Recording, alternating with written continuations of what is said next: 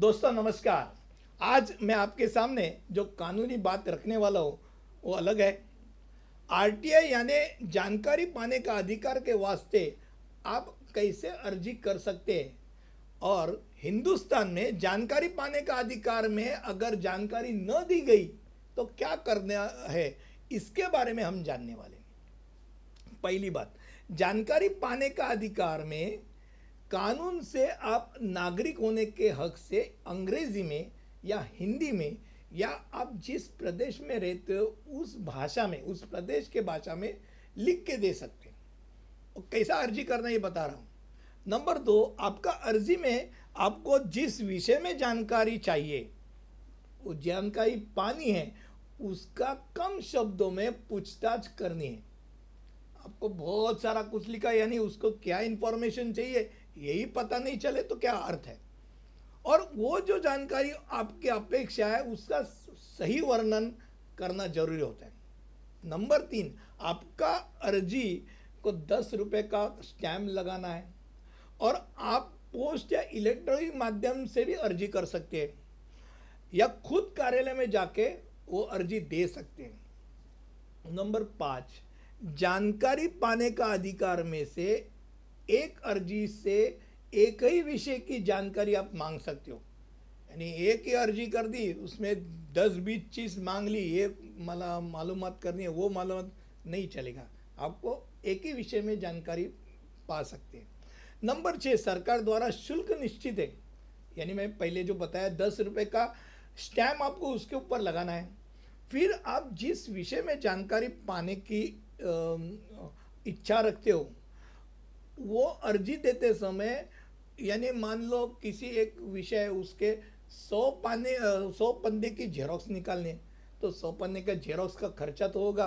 तो जेरोक्स के वास्ते या अलग किसी और खर्चे के वास्ते होने वाला जो खर्चा है, वो आपको जो बताया गया, वो उस कार्यालय में भरना पड़ेगा। फिर जो आठ नंबर जो व्यक्ति बीपीएल हो, यानी दरिद्रा, दरिद्रता रेशा के नीचे हो, उसको वो जानकारी मुफ़्त में मिलेगी। नंबर नौ, अर्जी का कोई विहित नमूना नहीं।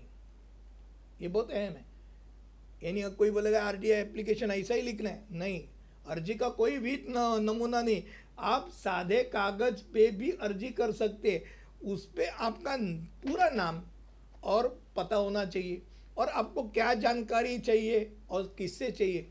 इसकी मालूम उस अर्जी पढ़ने के बाद पता होना चाहिए। अब अब हम दूसरी बात की मालूम करेंगे।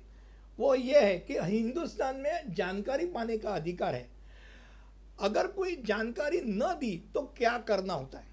नंबर एक, जब आप जानकारी के वास्ते जो अफसर है, उसे अर्जी दी है और उसने आपकी अर्जी नामंजूर की है तो आपको अपीलीय अधिकारी से 30 दिन के अंदर उस नामंजूरी के विरोध में अपील करने का हक होता है।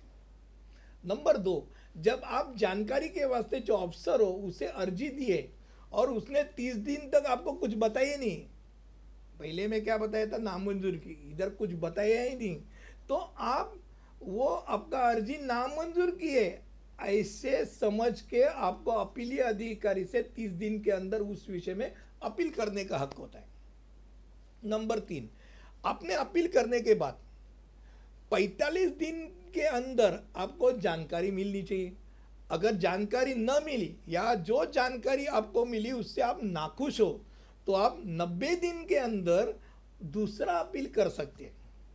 नंबर चार, अगर जानकारी पाने के वास्ते जो शुल्क मांगा है, वो नाइंसाफ़ी करने वाला है, ज़्यादा है तो आप राज्य या केंद्रीय माहिती आयोग को उसके विषय में अर्जी करके बता सकते हैं।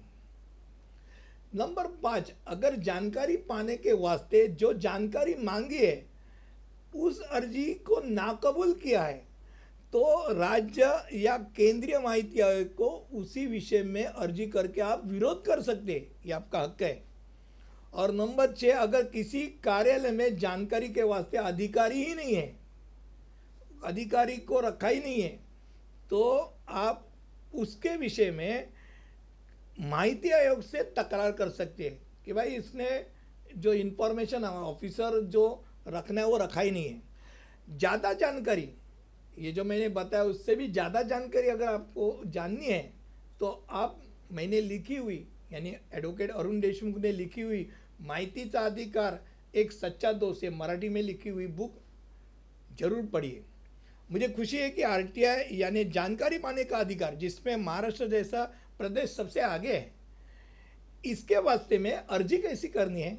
और अगर अर्जी यानी जानकारी पाने का अधिकार की अर्जी अगर देने के बाद जानकारी नहीं मिली तो क्या करना होगा? और क्या करना पड़ेगा? इसके बारे में आपको मैंने आज जानकारी दी। आपको यह अच्छा लगा, रहेगा।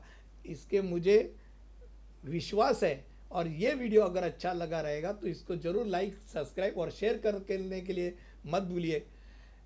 तब तक के लिए अगला वीडियो किसी और विषय पर रहेगा।